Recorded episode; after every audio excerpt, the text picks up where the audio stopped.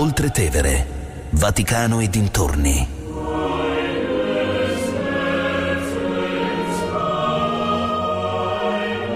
Di Katia Caramelli.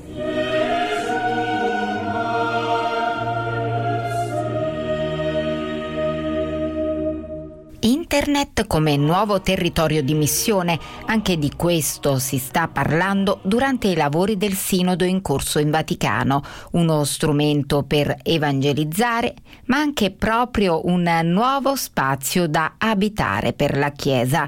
Tra gli influencer cattolici più conosciuti c'è il giovane sacerdote Don Alberto Ravagnani, che da poco più di un mese è approdato in una chiesa di Milano. È lui l'ospite di oggi. Oggigiorno il digitale è un continente ed è una vera e propria terra di missione, e la Chiesa è chiamata ad avere una presenza piena anche lì dentro, perché lì ci sono le persone che hanno accesso poi al mondo digitale, ovvero praticamente quasi tutte in Occidente, che utilizzano i social o fanno ricerche sui vari browser, hanno anche loro la possibilità di poter incontrare il messaggio di Gesù attraverso la mediazione della Chiesa.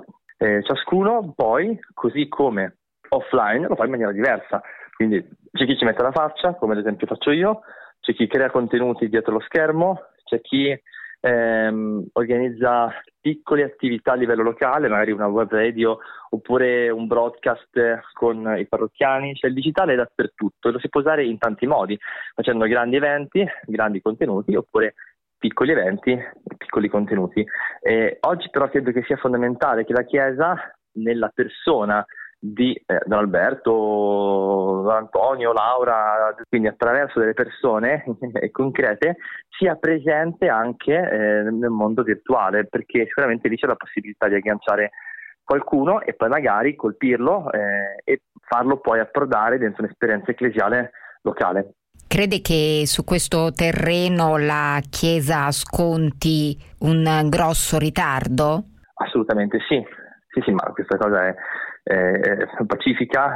Chiaramente la Chiesa ha perso un pochino il tempo rispetto all'evoluzione digitale del mondo e ha fatto un po' fatica a comprendere e a mettere in atto fin da subito una rivoluzione a livello di comunicazione. Cioè il passaggio epocale del digitale ha toccato ogni ambito della vita delle persone. L'ambito di vita spirituale, la fede, forse è quello che è stato toccato di meno, però sicuramente qualcosa di nuovo sta già nascendo, è già nato, si sta sviluppando, e sono felice che la Chiesa in questo momento, che si sta radunando per il suo sinodo, stia prendendo sul serio anche quello che accade nel mondo digitale. Come si fa poi a trovare la sintesi, no, tra il virtuale e il reale, per far sì che non resti tutto a livello virtuale?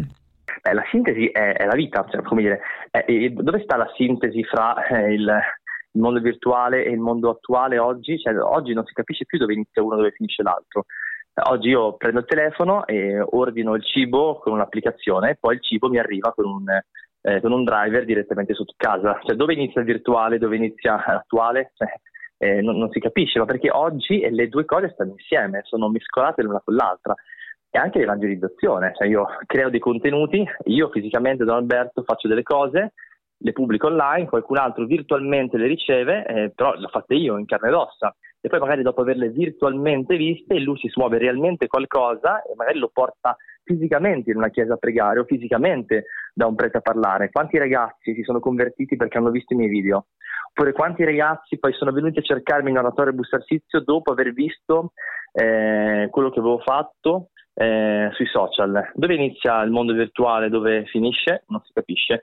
Ma oggi così è la realtà. Cioè, la vera rivoluzione pastorale, secondo me, è considerare che il virtuale è pienamente reale. Lei da pochissimo si è trasferito a Milano, nel cuore della Movida. Che esperienza sta vivendo? Milano è al cuore della cultura italiana di oggi, quindi tutte le grandi innovazioni passano da qui.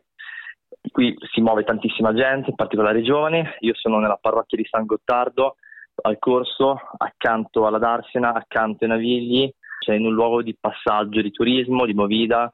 In un luogo di grandi contraddizioni, tanta ricchezza ma tanto disagio, quindi passano centinaia di migliaia di ragazzi davanti a me, sempre, tutti i giorni, e quindi è sicuramente molto stimolante. Da una parte sono provocato ad ascoltare che cosa sta accadendo, chi sono i ragazzi di oggi, cosa vogliono, cosa cercano, ho la possibilità di vederlo guardandoli, stando con loro, e poi ho la possibilità di mettere insieme, di creare qualcosa, parlo di a livello ecclesiale, di relazioni, di amicizie, di circuiti di fraternità che possa in qualche modo corrispondere ai bisogni di oggi. Oggi i ragazzi a Milano hanno tutto, forse non hanno le relazioni, sono un po' soli o hanno relazioni poco autentiche, superficiali. Credo che il contributo della Chiesa sia offrire relazioni vere perché al centro c'è Dio. C'è la tendenza, no, a dire sempre male negli ultimi anni dei giovani? Sicuramente sì, questo è facile farlo, un pochino perché... Questo da parte degli adulti è responsabilizzante, c'è un modo per puntare il dito su di loro, su spostare il problema. Se do la colpa ai giovani, in realtà, sposto l'attenzione da me agli altri, e quante volte il problema sono proprio gli adulti. Le scelte che fanno, le responsabilità che non si prendono, effettivamente poi il potere di cambiare la realtà ce l'hanno loro, ce l'hanno i grandi. In realtà credo che la Chiesa in questo debba essere profetica. Puntare sui ragazzi, dando loro i giusti spazi, la giusta fiducia, ma senza sfidarsi. Cioè, da adulti, da grandi, da parte delle istituzioni c'è bisogno di essere presenti accanto ai ragazzi, permettere ai ragazzi di essere novità.